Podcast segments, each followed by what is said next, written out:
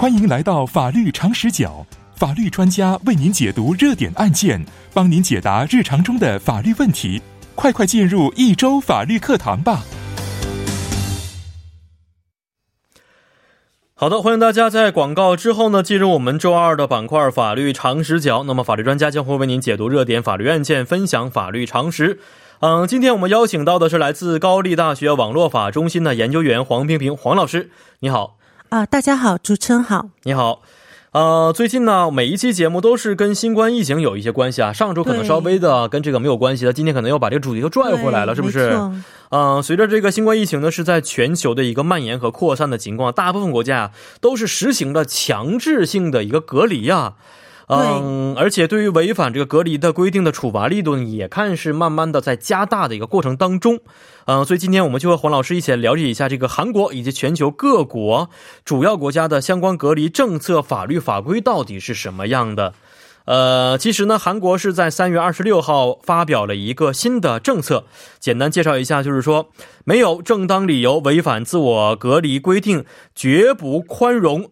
啊，将会采取举报的政策。那么外国人的情况呢，将会被强制的遣返回国。而且在三月二十九号，又是出台了更为严格的一个新政。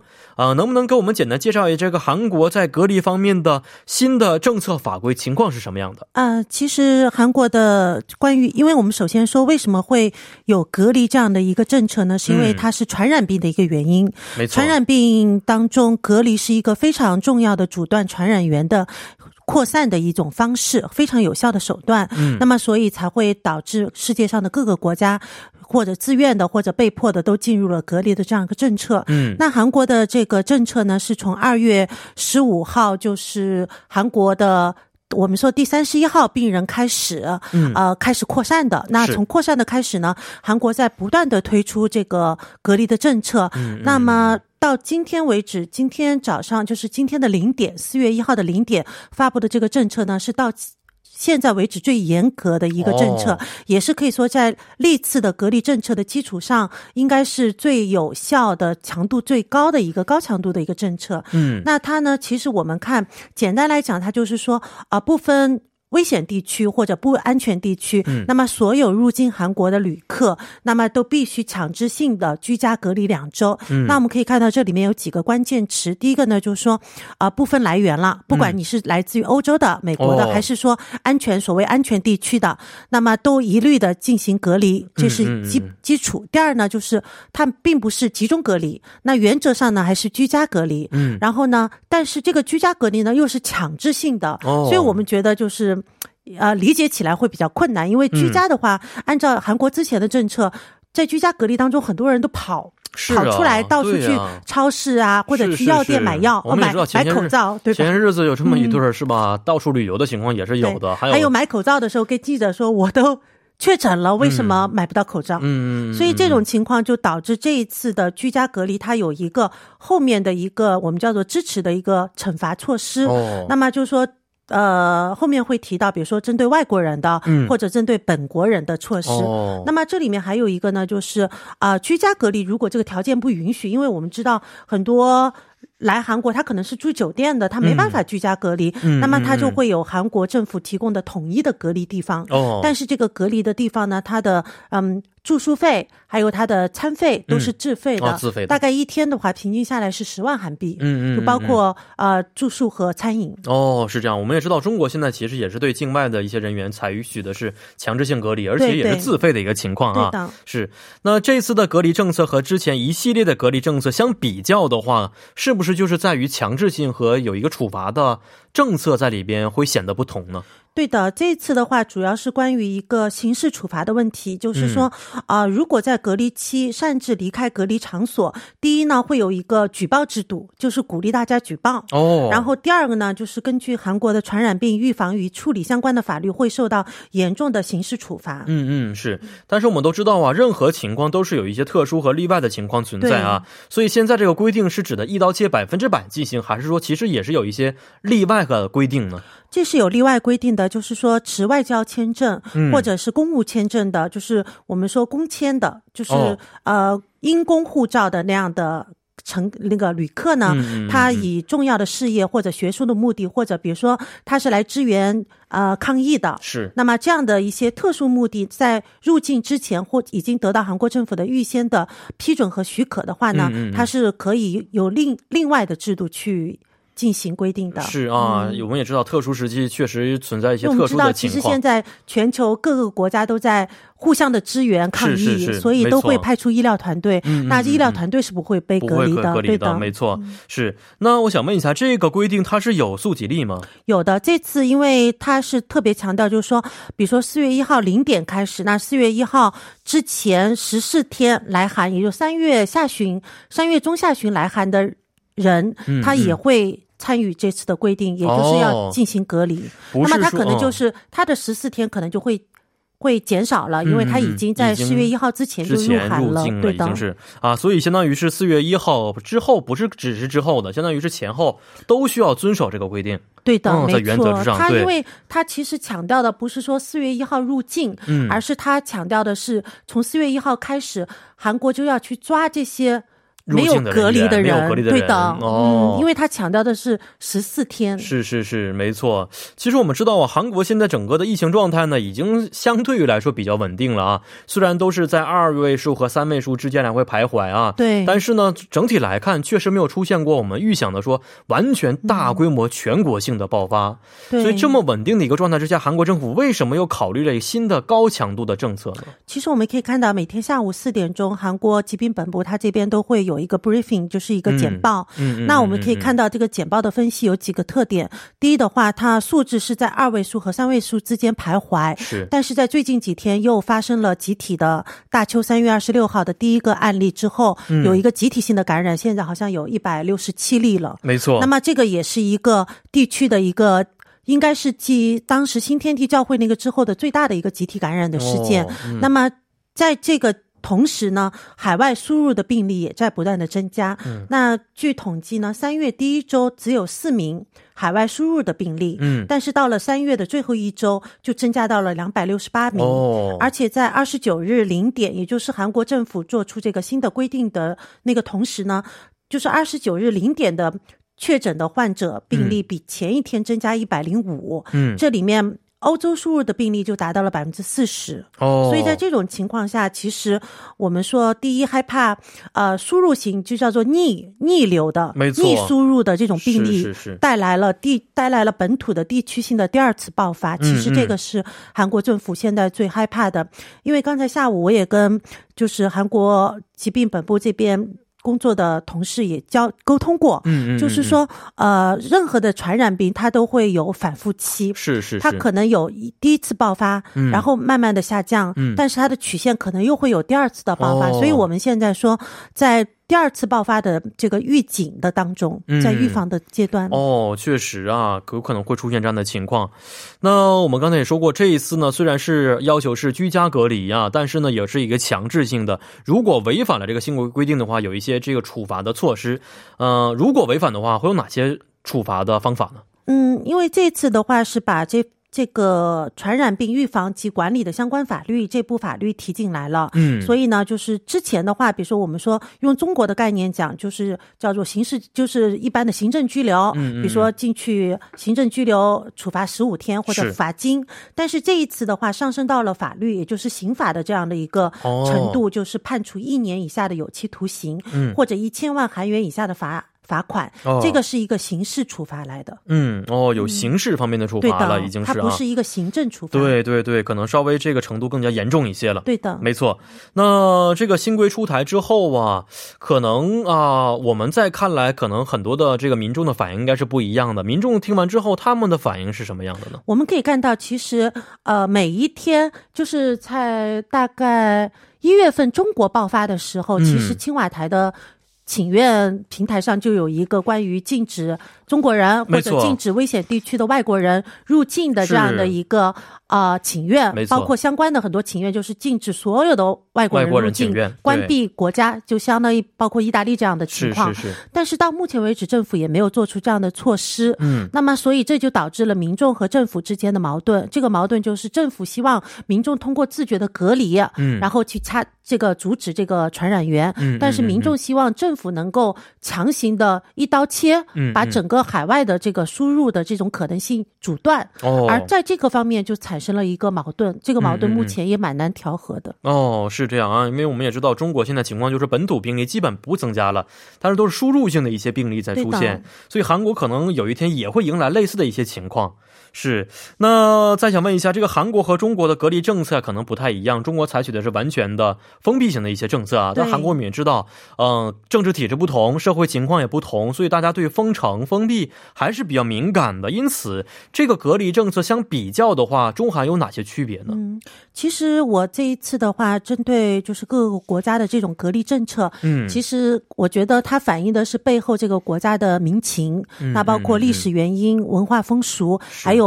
老百姓的习惯，嗯，那么从这点来讲的话，我们可以举个最简单的例子，韩国有很多的比日拉，是。它是没有小区、没有保安、没有门卫没有这个街道的一些组织，然后学校是没有围墙的，嗯嗯，那很多我们说 apartment 它也是没有围墙的，对的，它可能每栋楼都可以通到。大街，对，所以在这种情况下，第一没有办法根本性的去制造一个人为的围墙，嗯，因为这个需要人力成本，也需要财政上的成本，嗯，那么这个是韩国政府不可能做到的。我们说没有这么多的人力，嗯，那么在这种情况下，就是希望大家通过自发性的自觉的这种方式，嗯，那么这个也是一个民主社会一个互相协协作的一个思路。那从这点来来讲，我觉得中国和韩国其实是很不一样的。嗯，是是啊，这一点确实是有。有的时候，我们觉得这种是为了整个国家，也同时也为了自己每个小家的情况之下，应该是牺牲一点自己的一些利益来去维护整个社会的安全了。没错，是而且现在马上我们也知道，原定是下周应该开开学的。今天我们刚才简单介绍一下，这个开学又会被推迟，包括高考也会被推迟。对我下午接到我们学校的通知，本来下周一开始停止网课就。线下上课，但是现在又延期到五月二号去了。没错，也是担心这种在校内会进行传播的情况啊。对的，是的。那我们刚才简单介绍一下中国和韩国隔离政策的不同之处啊。那我们也知道，中国政策呢也是经常在发生变化的。对。现在目前中国各地的隔离政策主要是怎么去表现的呢？中国的隔离政策的话，首先它是由呃传染病防治法，那么根据传染病防治法，在中央政府也就是国务院的统一的部。属下们各个省市自己制定，根据这个省的情况、人员的分布来符合这个省的情况的这样的隔离政策。那我们可以，所以我们可以看到，中国这几个月每个省都很较劲的在互相的这个 PK 他们的隔离政策。没错。那相对来讲，有一些像比如说发达地区的上海、北京，他就做的相对的非常好，然后口碑也很好。那我们都是有目共睹的。那目前的话，上海这边的情况就是说。呃，它我们知道会有一个一二零模式和一三零模式，主持人你知道吗？不太清楚。一二零模式的话，就是我们最传统的，因为我们比如说急救电话是一二零嘛，是。那么，那么就是属于疑似的发烧的、发热的这样的症状。然后一三零呢，就是没有这样的症状，但是有一定。问题的可能有一些对的，有一定嫌疑的，对的。然后又采取就是相当于比一二零会弱一点的一三零模式。嗯，那一三零的话，就是说转运到指定的隔离点，集中的采样，就是说进行集中的这个核酸测试。嗯，然后呢，比如说像成都的情况，就是集中统一，嗯，集体隔离两天，哦，两天之内呢做好核酸测试，嗯，然后没有什么问题，两天之后居家隔离。哦，但是现在呢又变严了，因为。老是有输入性的案例，所以现在全部统一的改为十四天集中隔离。哦，上海也是这样子来规定的。嗯嗯嗯，没错。那我们刚才突然想到，以前我看过新闻呢，啊，一二零呢是比较着急、比较这个紧急的情况之下，就发热的。对对，幺三零呢是不是很多公交车呀这样的，现在改装成了这种专门运送一些疑似病例的一些。我知道的成，因为我的侄女儿是前不久从英国伦敦转展莫斯科，然后回到成都的。哦，那么她是从大巴直接送到指定的一个酒店，统一管理对酒店应该就是如果酒店还能够有。能够能够承载这个任务的话，那么应该是在酒店解决，是是是，因为它会涉及到住宿，嗯，而且家人也会给他送水果的这两天，哦，稍微会方便一些这样的情况是。那老师刚才说过上海的情况呢，我们呃是一个代表性的城市啊，上海的这个例子的话，能不能简单介绍一下呢？上海的话呢，其实在三月二十七号的时候，啊，上海规定就经上海口岸入境。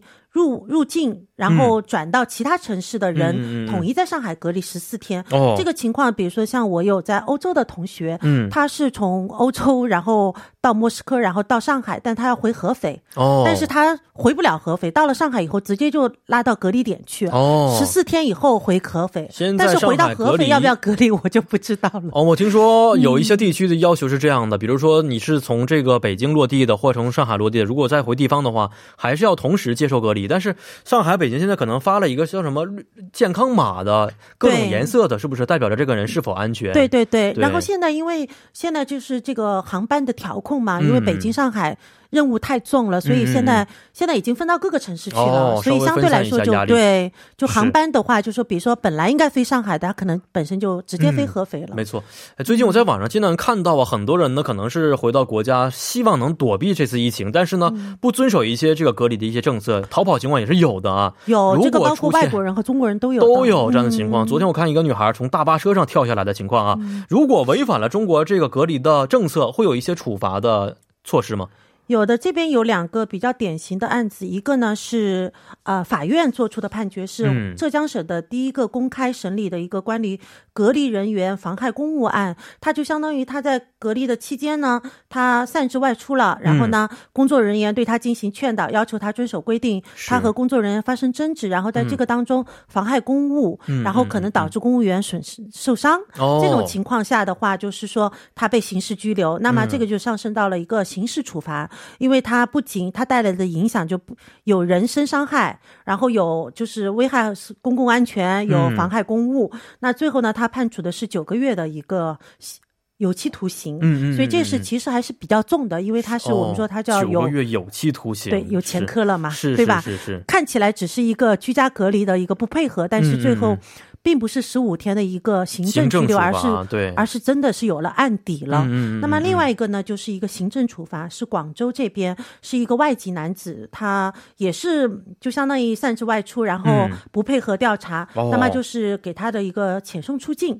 这个的话也是韩国政府也是这样做的，在之前就是说，如果是外国人的话，就是相当于你不受欢迎，直接把你驱逐出境。那可能以后要要不要给你发签证都有可能不给了。没错，其实，在中国好多的类似新闻也是都出现了，我们在网上看得到有很多的一些这个外籍华人，相当于是华裔回到国家之后呢，不遵守这隔离政策，也是被遣送出境的情况，最后还丢了工作情况也是出现。而且那个也是非常的尴尬，他被遣送出境是比如说限他第二天出境，可是他第二天出境，他应该他是加澳大利亚公民，他应该回澳洲，但是所有的航班都停了。澳洲澳洲是不允许所有人入境，不管是澳洲人还是外外国人，那么所以他就。变成了一个真的是进退两难，把自己逼到了这样的个位置，这么一个地步。所以最后的话，如果强制遣送出境的话，相当于是，呃，能去哪儿就去哪儿的一个意思了。嗯，对，没错，没错，是不是？你能看他能够入境哪个地方？对对，买到哪哪面票了？就是，对，是是是。那我们也知道，隔离啊是传染病当中的一个非常好的一个这个预防的措施啊。那有没有什么直接的好处呢？因为。其实传染病的话，像最最好的办法就是说，针对确诊的当然是进行积极的治疗。嗯，但是针对这种疑似的或者是说健康的人群的话，通过把他的人与人之间的距离隔开，那么就是能够最大限度的去。把这个传染源慢慢的降低到最少，比如说本来有十个，嗯，那通过隔离，通过我们说有两个十四天非常重要，第一个十四天，然后再加一个十四天，二十八天过去的话，基本上这个传染就基本上就停下来了。是是是。所以隔离是非常非常重要。这个我我因为一直在关心意大利这边的数据，嗯，那么他是从三月十号宣布，意大利孔特总理宣布全国封国的，哦，那么到呃。三月二十八号就是三月二十四号就是。呃，整整十四天过去了。从二十四号到现在的话，意大利的确诊和死亡人数虽然一直都是比较高，每天五千多，然后死亡人数八百多，但是它真的是在走一个慢慢下降的一个趋势。趋势。那么我们说，真正的稳定还是要期待未来十四天。所以，意大利的总理这边就根据我在意大利的朋友跟我讲，就是说，会延长到四月中旬，这也是为了去稳固这样的一个效果。没错，那其实对于其他国家来说啊，能够完全强制这样的一个政策，并不是十分的受到欢迎啊。那其他国家有没有类似于中国、韩国这样高强度的一些隔离政策呢？其实政府想做高强度的隔离政策，完全是有法可依的，因为每个国家都有传染病防治法。但是呢，就要看政政府是不是能够把法律的规定通过特殊的法令，然后。就是颁发出来，然后告知给国民。那像意大利的情况的话，他这次就出台了一个规定，就是说公民如果没有这个出行证明，因为每每一天出门，你只要出一趟门，你就手上要带个出门的证明，证明自己的是有没有健康啊，是为什么出门啊？因为正意大利。街上全部有宪兵在那个哦，军队查你的，每他们到现在为止总共查了二十多万人，是乱七八糟的，就是没有理由出来的，是是，然后就会有罚款，虽然不多，然后同时根据刑法，如果已经确诊并且有症状的话，如果没有隔离，因为意大利是轻。轻微患者，他不像中国是全部入统一的方舱医院，他是在家里面自己待着的。所以，如果你在家里待着，你又是确诊的，你要在外面乱晃的话，就会最高判二十一年有期徒刑，非常高的一个。然后，如果故意传播导致老人或者没有免疫的人人群死亡的话，就被视作是谋杀罪。所以，其实意大利是蛮严的。是这么看来的话，其实啊，各个国家也都是呃，在为了预防疫情的快速的蔓延，采取。了很多一些措施在里边啊，希望这样的措施。美国也是刚刚出台了一个夏威夷的一个政策，也是，就是说，如果违反规定的话，美国 CDC 就是它的那个卫生部门的规定的话，罚款一千美金或者判处一年以下的监禁。嗯嗯，是。现在看来，各个国家因为这个疫情慢慢变严重了，也采取了一些比较强硬的一些措施了。是，没错。嗯，好，今天非常感谢我们的黄老师啊，介绍的关于各个国家的一些隔离的情况啊，咱们下一期节目再见。好，谢谢。嗯，再见。那现在随着疫情在全球是迅速蔓延啊，网络上也是谣言四起，所以今天呢，在节目最后，我们也澄清一条不实谣言，帮助您去伪存真。最近天气啊是一天比一天暖和了，所以呢，不少人认为这个随着气温的升高，新冠疫情将会消失。呃，不过呢，截至目前，WHO 和 CDC 的传染病学专家给出的答复呢是，现在还不能够下出结论。那新冠疫情出现才三个多月啊，因此呢，尚未经历过气温偏高的情况，所以现在一切还是处于一个未知数。那虽然气温较高的东南亚国家也是不断的出现感染者，但是相对来说呢，比重还是比较少的，而且原因至今尚不明确。那另外呢，可能不少人会拿零二年非典作为参照，认为十一月以中国广东地区为中心出现的非典，到第二年七月初结束了，就是因为气温高的关系。不过呢，多数专家给予否认，啊，不可将新冠疫情走向与非典划等号，这是没有经过科学验证的说法。啊，总之呢，科学专家们普遍认为不能够掉以轻心，应该继续保持警惕才可以。啊，所以再次提醒各位听众朋友们，在疫情期间做到不造谣、不传谣，做好个人卫生工作，避免前往聚集性场所，与他人保持一定的社会距离，做好长期对抗疫情的准备。好的，以上就是我们今天的全部内容。节目最后，代表作家尹月和董爱颖以及制作人刘在恩，感谢您的收听。最后呢，送您一首晚歌曲，是来自苏护演唱的《萨拉恩哈扎》。明晚八点幺零幺三信息港继续邀您一同起航。